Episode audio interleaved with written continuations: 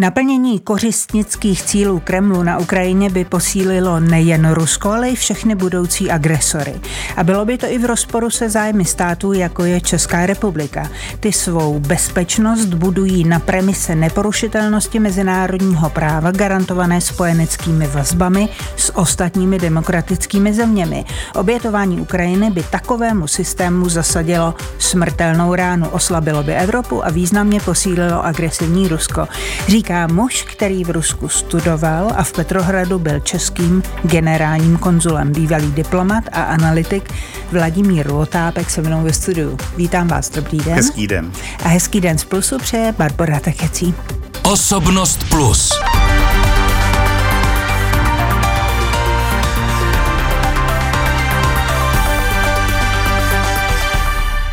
Tak ehm, komentátoři i pozorovatelé Putina se shodují na tom, že ten jeho včerejší projev byl e, ve skrze plitký. Nicméně, že tam jsou věci, které stojí za pozornost. Jsou to nějaké? Mm, já bych řekl, že byl opravdu plitký, ostatně jako naprostá většina jeho projevů tohoto druhu. E, za pozornost stojí především to, co tam nezaznělo, protože komentátoři, analytici odhadovali, zda to bude takto pro plitký projev, nic neříkající, nebo jestli tam zazní něco strašného, eh, typu připojení Jižní Osetie nebo Běloruska, anebo se tam zazní něco úplně strašlivého ve smyslu vyhlášení války Ukrajině a případně celé západní Evropě a tak podobně. Přičemž eh, nevylučovali to, ale ukázalo se, že v Kremlu ještě stále jsou zbytky zdravého rozumu a nic takového nenastalo. Tak co vyzdvihla třeba Petra Procházková v deníku N, to byla kauza jachty. Eh, jestli jste je tam zaznamenal, eh, totiž Putin eh, řekl, a teď to mám tady napsané, nikdo z prostých občanů naší země, věřte mi, nelituje ty, kteří přišli o svůj kapitál v zahraničních bankách, nelitují ty, kteří přišli o své paláce a jachty. Jinými slovy, otevřený vzkaz těm lidem, kteří se rozhodli ulít si své bohatství tam a v podstatě skrytě nebo otevřeně tam žít. Co vy na to? Eh, to nepochybně, tohle je problém všech těch privilegovaných Rusů. Já se snažím nepoužívat pro ně termín elita, ale privilegovaná vrstva, kteří si zvykli extrahovat peníze z Ruska, okrádat ruské obyvatelstvo, devastovat národní bohatství Ruska a ty peníze utrácet na západě. Tak, jak si to navykli v 19. Hmm. století, tak jedou i teď. A ano, Putin, pokud chce udržet aspoň nějakou míru společenské podpory pro svůj režim, no tak pro něj jsou tyhle lidé snadný cíl. Ale chci říct, že tak jako velká většina ostatních tezí je toto falešná teze. To je jenom kulisa, to je jenom kostým, který si na sebe pro toto chvíli Putin oblékal, zase ho klidně sundá. Ve skutečnosti na tuto privilegovanou vrstvu neútočí, ve skutečnosti tuto privilegovanou vrstvu velmi šanuje a například teď, když probíhala částečná mobilizace, tak jeden ze základních příkazů pro vojáky bylo, aby se neodvážili ani dotknout jakýchkoliv dětí a hlavně synů tedy této privilegované vrstvy. Takže všichni synáči vesele, vesele žijí v bezpečí, nikdo je do války neposílá, manželky si vesele šopují v Paříži eh, a ta privilegovaná vrstva žije skoro jako před válkou. No ostatně ale Putin sám eh, s výjimkou toho života za hranicemi samozřejmě k této privilegované pat, eh, kastě patří, protože on to bohatství s tou svojí a partou... jeho příbuzní a blízcí tak, tak, patří. tak, to jsem jenom chtěla dodat. Pokud je o vystoupení Ruska Ruska nebo pozastavení eh, členství Ruska v té smlouvě START. Mm-hmm. On si přitom tedy evidentně nechal otevřená vrátka Putin, aby se zase jí mohl eh, rozjet, ale zajímá mě, tohle myslíte si, že protože tu smlouvu údajně stejně od Loňska nedodržoval, tak je, že tohle okázalé pozastavení členství Ruska v ní bere jako nějaký vyslaný signál hrozbu? Ne, je to rituální jaksi krok nebo formulace, kterou použil v tom projevu, aby jak si připomněl, že Rusko je přeci strategický, strategická velmoc, že mají jaderné zbraně. Je to naprosto typický krok pro Rusko posledních let, kdy oni nějaký problém zastřou tím, že vytvoří ještě větší krizi a tu potom rádi hmm. uregulují. Takže oni teď tady jakoby vytvoří krizi kolem strategických zbraní hromadného ničení. No a potom budou rádi, racionální a přistoupí na, na jaksi usmíření a přitom se smázne ten první problém. To je asi tak, jako když uh, je manžel uh, jaksi pode, podezření, že je nevěrný a přijde s tím, že má rakovinu. No tak potom se přijde na to, že to rakovina nebyla, ale na tu nevěru se mezi tím zapomněl. No mimochodem, myslíte si, že Ukrajina a možná i západní svět si trochu rvou vlasy za to, že jaderné zbraně stahly z Ukrajiny směr Moskva? To je už hrozně daleko. Já si myslím, že si vlasy nervou, protože to bylo jednoznačné rozhodnutí a byl to racionální krok stáhnout jaderné zbraně jaksi pod Moskvu, protože oni byli taky v Kazachstánu a mm, Prostě to by bylo ještě řádově složitější ty jaderné zbraně hlídat než dneska. Ale ano, Kijev samozřejmě se může cítit, oprávněně se cítit být podveden, protože oni se těch jaderných zbraní vzdali jaksi v rámci budapeštského memoranda a v rámci záruky své územní celistvosti a nenapadnutelnosti. Ale taky si prosím všimněte, že dva ze tří signatářů toho budapešského memoranda se chovají celkem dobře. Amerika, Amerika i Británie Britové. hodně, hodně pomáhají trošku Kijevu a tím a tím jakoby trošku eh, vyvažují ta, ten, ten Jasně. svůj dloužek. Jasně. Eh, je už v tuhle chvíli eh, evidentní nebo jasné zcela, že Putin bude dál trvat na tom, že Rusku zůstane e, část území Ukrajiny? Je to jasné? No, zatím se zdá, že tuhle kartu chce hrát podle neoficiálních informací se s ním e, Spojené státy e, chtěl na podzim domluvit, za jakých podmínek, jak si vyklidí Ukrajinu a ale on trval na tom, že si něco musí nechat. Ehm, no a v tom případě eh, ten západ, i když je to samozřejmě kliše, jo, prostě ti vyjednavači, ať už byli z Británie nebo ze Spojených států, eh, řekli, no tak v tom případě je úplně mimo realitu, my se s ním prostě bavit nebudeme. Ale eh, mě šlo také o to, jestli v případě, že Ukrajina tedy ústy Zelenského má docela jasný plán, se kterým můžeme souhlasit, nesouhlasit, ale má jasný plán, ten desetibodový, Eh, své podmínky pro mír, tak nic takového zcela jasného a striktního ze strany Moskvy neexistuje. Samozřejmě, protože eh, Moskva, Putin, celá ta privilegovaná vrstva v Rusku je naprosto zmatená. Oni se dostali do situace, ve které vůbec netušili, že se stanou. Oni si skutečně mysleli, že to bude týdenní speciální vojenská operace, že za tři dny jsou v Kijevě, udělají tam vítěznou přehlídku, nainstalují tam nějakého šaška typu Lukašenka, eh, kterým půjde půjde na ruku, seberou Ukrajině veškeré pobřeží, udělají z ní druhý vnitrozemský stát, tak jako je byl Rusko, svůj protektorát a obnoví slavnostně sovětský svaz. A oni si skutečně mysleli, že to tak vyjde, že ze západ nevzmůže na reakci, že se ukrajinská armáda zhroutí, že Zelenský uteče ze země. Tak a Putin nebyl schopný od té doby se si sesumírovat plán další. Jde mi o to, jestli Západ projevil evidentní ochotu, včera jsme to viděli ostatně od amerického prezidenta Bidena, ochotu podporovat eh, Ukrajinu eh, nadále, ehm, má nebo tušíme na straně Putina nějaký plán poté, co se přesvědčí, že ten západ eh, eh, a hlavně ta Amerika tam budou lifrovat ty věci dál?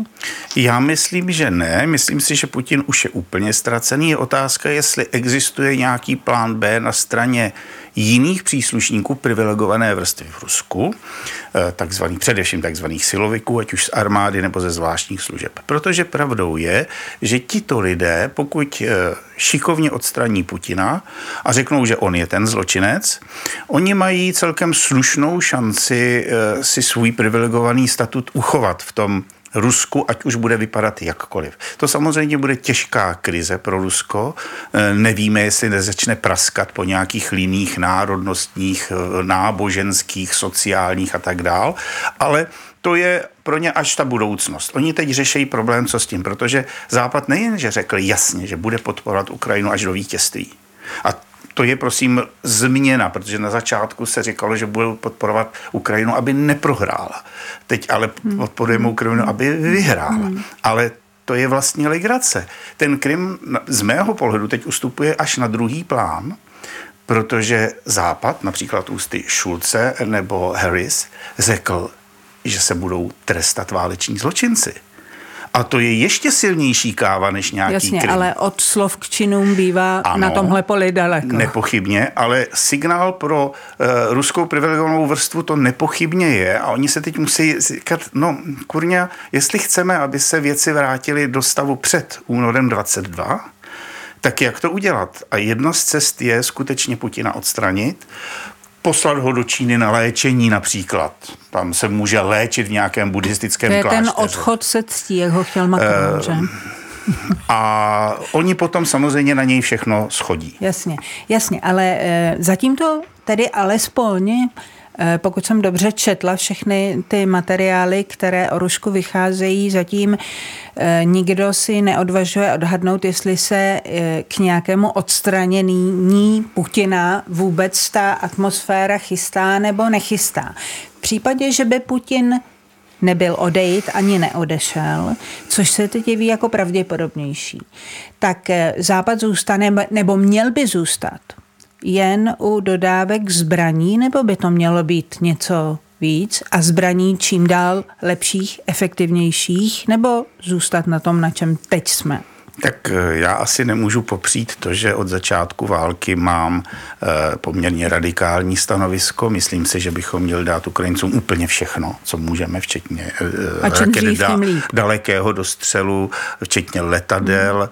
Hmm. A hm, zároveň jsem přesvědčený, že bychom se měli k ruským občanům chovat velice rigorózně a položit jim jednoduchou otázku. Souhlasíte s tou zločinou válkou? Jste podporovatelé Putina a v tom případě se prosím vraťte do rodných krajů a nebo jasně řekněte, že s ním nesouhlasíte, že jste proti tomu, řekněte to způsobem závazným a v tom případě se nepokoušejte jezdit mezi Moskvou a Paříží, ale zůstaňte v té Paříži. Prostě buď si požádáte o politický azyl na západě, mm, ale politický azyl má své podmínky, a nebo se vraťte prosím pěkně domů. A to včetně vašich milenek, dcer, synů a tak dále. Ale tohle je trochu volání do pralesa, to víte. Já nevím, co to je volání do pralesa, no, že uh, ale nedojde. to já nevím, prosím pěkně, to já nevím. Já si myslím, že to by byl krok, který by hodně destabilizoval tu, ten Putinův režim. Protože on stojí na společenské smlouvě, která právě toto té nové šlechtě takzvané, a teď to říkám tedy s přezíravým způsobem, to je, to je součást té společenské smlouvy, takže když jim to znemožníme, tak tím destabilizujeme Putinův režim. Mimochodem, to tež eh, by se možná mohlo aplikovat na ty vysokoškolské studenty Nepochybně. ruské. Nepochybně v amerických, britských školách. Ale e, zpět do reality. Určitě jste si všiml, že se tady množí hlasy, že e, příměří, mír, za cenu územních ústupků, hlavně ať neumírají lidé. Prototypem těchto výzev byl například tady u nás minulý týden pan profesor Hořejší, který razil ten přístup, že prostě mír je to nejcennější a tak dále. A já se ptám, myslíte si, že tyhle výzvy, které jakoby nevidí do větší budoucnosti, než je teď rok zhruba, tak eh, že se budou množit, anebo jich bude ubývat? Um, to záleží na tom, jaké, jakou aktivitu v tom eh, bude vyva, vyva, vyvíjet taková ta pátá kolona. Hmm. A to nemusí být otevření agenti Kremlu, různí lidé, kteří tam mají prostě zájmy, kteří, kteří jsou i nějak svojí historií k tomu eh, jaksi předurčení a podobně. A já si myslím, že ty hlasy budou stále silné. To, v co doufám, je, že bude sílit ten druhý rozumný přístup, který bude říkat, pro boha, nemůžete Putina, Kreml, Rusko odměnit za jeho válečné zločiny. To je prostě nemožné. To je cesta do pekla. Takže já doufám, že no, i když pardon, tyto výzvy pr- budou pokračovat, Jasně. takže nebudou mít společenskou váhu, eh, já také, přiznám se, eh, se nevystupují veřejně s názory třeba na biologii. Jo? A možná, že panu profesorovi by podobný přístup slušel. Jasně, ale proti argumentem těchto lidí eh, je eh, mimo jiné to, že nám jsou fuk, jaké odměny kdo dostane, ale nám jde o to primárně, aby tam neumírali lidé. To je, to je vlastně ano. ten základ, na jakém ano, se ale v tom případě se musíme podívat to, je, to je tak, jako kdybych já si říkal, že je skvělé, kdyby lidi už neměli žloutenku, ale musím se ptát, proč ta žloutenka vzniká, jaký je agens, který vyvíjí, jaká je invazivní dávka tohoto agensu a podobně. A pokud tohle ti mírotvorci v úvozovkách jaksi nejsou schopni, tak i do toho prosím nemluví. Jo? A já tvrdím, a spoustu odborníků se mnou je, že Putinův režim je životně závislý na ničení a oslabování Ukrajiny, protože Ukrajina je rudý hadr pro ně, Ukrajina je příklad, jak by se mohli mít i ruští občané, že by se mohli integrovat do západu a do Evropy a oni v jejich existenciálním zájmu je Ukrajinu ničit. Jasně. To je vaše teze eh, o tom, že eh, hlavním motivem Ruska v jeho agresi v tuto chvíli není nějaká obava o vlastní bezpečnost ne, samozřejmě, ale obrovský strach z Ukrajiny v tom smyslu, aby nebyla ukázkou pro Rusy Přesně toho, tak. jak se mohou mít a nemají. A eh, teď mi řekněte jenom, dokážete odhadnout, já vím, že je to věštění z kávové sedliny, ale dokážete odhadnout, pane Votápku, jako kam vlastně ten Putin je v tuhle chvíli ochoten zajít? No, já se domnívám, že on i jeho okolí si uvědomuje, že například jedna z pevných hranic, které nepřejde, je použití zbraní hromadného ničení, hmm. především tedy například taktické jaderné hmm. zbraně. Hmm. Domnívám se, že tak, jako probíhaly ty neveřejné konzultace eh, s Kijevem a s Moskvou o možném ukončení války, tak také proběhla neveřejná, ale naprosto jasná informace, že jakýkoliv, eh, jakékoliv použití jaderné zbraně bude mít za následek okamžitou a tvrdou reakci, zaměřenou bezprostředně fyzicky proti Putinovi a jeho okolí a také zaměřenou proti, proti ruské armádě. Jo, to znamená, pokud by použili jakkoliv malou taktickou jadernou zbraň a škody způsobené takovouhle zbraní by byly samozřejmě velmi omezené, Jo, je to, je to samozřejmě špatně, doufejme, že to nikdy nestane, ale to nezničí tuto planetu, když někdo vystřelí dva nebo tři jaderné náboje. Ale odveta by byla zdrcující pro Rusko. Ne, jasně, jasně, jasně. Teď je o to, aby se na to nenabalili, jak popsal Ken Follett, mimochodem teď v nové knížce ano, Nikdy. E, e, jak velké je podle vás riziko, že ať chceme nebo ne, z toho, z toho lokálního konfliktu eh, jedné ruské agrese prostě se vyroste časem, a teď bez ohledu na jaderné zbraně, eh, něco jako konflikt globální. To je příběh, který je možný, tento scénář není nereálný. Viděli jsme v historii mnohokrát. Hmm. Ale já, když jsme tak čírou náhodou pro mě přišli k té paralele s biologií, tak ano, mm, viděli jsme mnohokrát v minulosti, jak střelba z dechlin do hradu vyvolala nějakou infekci. Ale pojďme si teda popsat, jak ta infekce eh, probíhá a pojďme si říct, že když ty mršiny budou okamžitě zasypávat nehašeným vápnem, tak tu pravděpodobnost rozvoje infekce velmi omezím.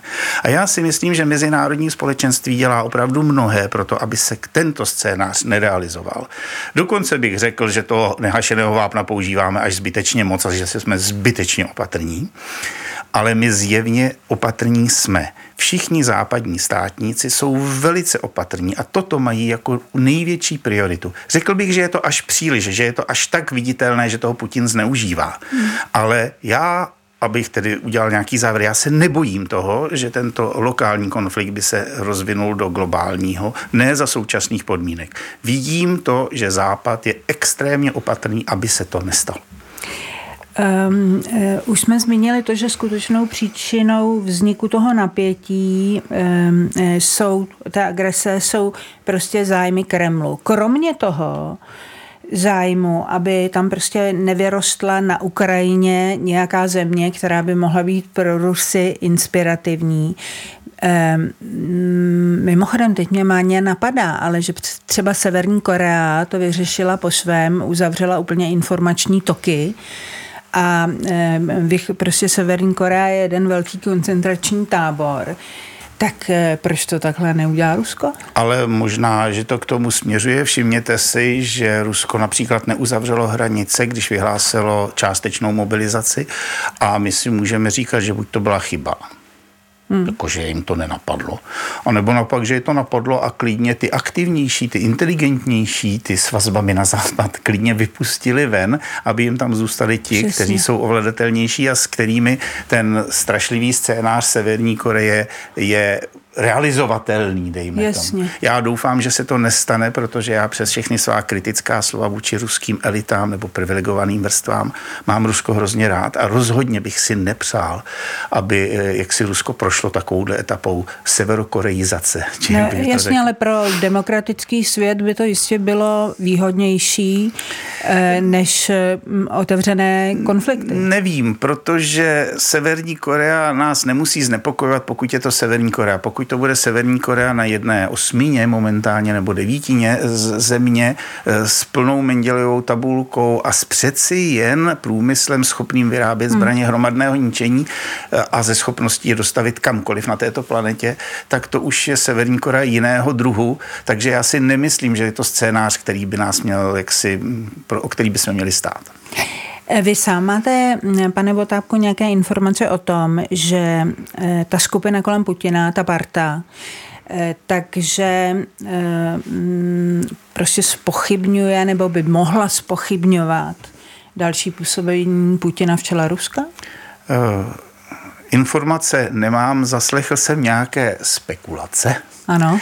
Eh, o tom, že ano, že v soukromých rozhovorech, neveřejných, ve velmi úzkém kruhu, eh, tuhle tu variantu nejen připouští, ale že, jako, že to je ta varianta, která by měla nastat. Že by měl v zásadě dobrovolně předat moc, ale znáte to, stárnoucí diktátor eh, se tohoto kroku dobrovolně odváží jen málo, málo kdy, protože má před sebou nespočet příkladů, že to nebyl dobrý nápad, že jasně, s tím potom jasně. velmi špatně dopadne. Takže uvidíme, jak to s Vladimírem Vladimírovičem dopadne, ale říká se, že tedy ta mm, bezpečnostně vojenská politická skupina, která momentálně drží moc, protože ten, kdo bojuje, ten vládne, ano. to je málo platné. Ano. Takže tyto kruhy mu začínají připomínat uh, Vladimír Vladimíroviči, ale vy jste jakoby naznačoval, vy jste jakoby v zásadě slíbil, uh, že, že jako od toho odejdete, když se to moc nepovede a ono se to fakt nepovedlo. Eh, je v tom jeho okruhu někdo, kdo kdyby se chopil moci po Putinovi, tak by byl ještě nebezpečnější? Mm, to, to, to záleží na tom, ano, může, tak teď, teď je celkem jasné, že to nebude Prigožin nebo někdo jeho formát, nějaký Zolotov, to asi opravdu nebude. Tak si můžeme odechnout. Uh, No dobře. Eh, teď potom je tam typicky, typicky je to mladý Patrušev. A hmm. to, to neříkám, že to bude on, ale typově. Mladý Patrušev, to znamená člověk, který je nepochybně součástí systému, ale má vazby na západ, ví, jak to tady vypadá. A mohl by se hrát roli toho civilizovaného. Potom to můžou být různí technokrati, typ, typově eh, starosta Moskvy, eh, předseda vlády a podobně. Jasně.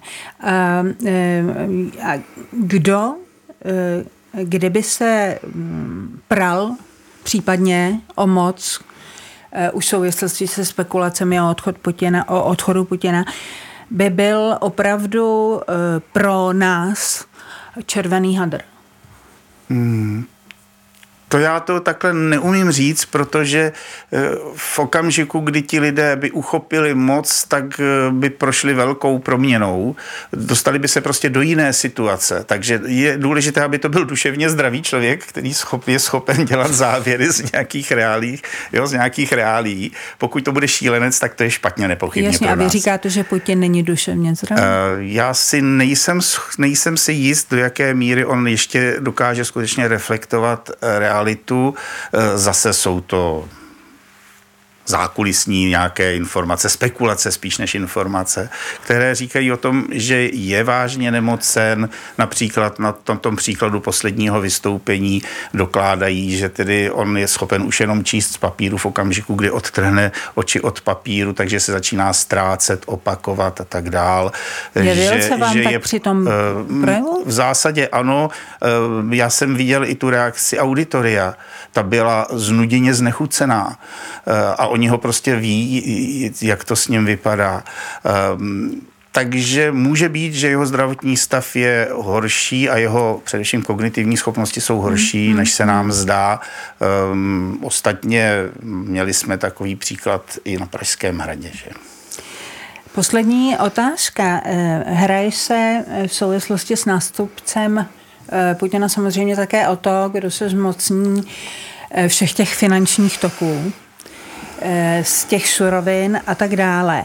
Eh, je nějaká naděje, že by eh, Rusko mohlo dospět do stádia, že by jeho vedení si řeklo, Um, možná by bylo lepší všechny ty peníze opravdu nechat pro, tu, um, pro to Rusko, nikoli pro osobní potřebu. To asi není reálné, že? To je extrémně optimistický scénář, eh, který je asi velmi nepravděpodobný. Hmm. Mnohem pravděpodobnější je, že se o ty peníze a o moc a o vojenskou sílu servou a že tam vznikne buď měkčí nebo tvrdší forma jakési ne občanské, ale mafiánské války. Vladimír Votápek, bývalý generální konzul v Petrohradu, a také e, analytik zahraničně politický. Moc vám děkuju. Bylo mi opravdovým potěšením. A hezký den z Plosu přeje Barbara Tachecí. Premiér Fiala je na cestě do Varšavy s polským předsedou vlády, bude jednat hlavně o energetice. Policisté po celé zemi v Petrohradu a také e, analytik zahraničně politický. Moc vám děkuju. Bylo mi opravdovým potěšením. A hezký den z Plosu přeje Barbara Tachecí.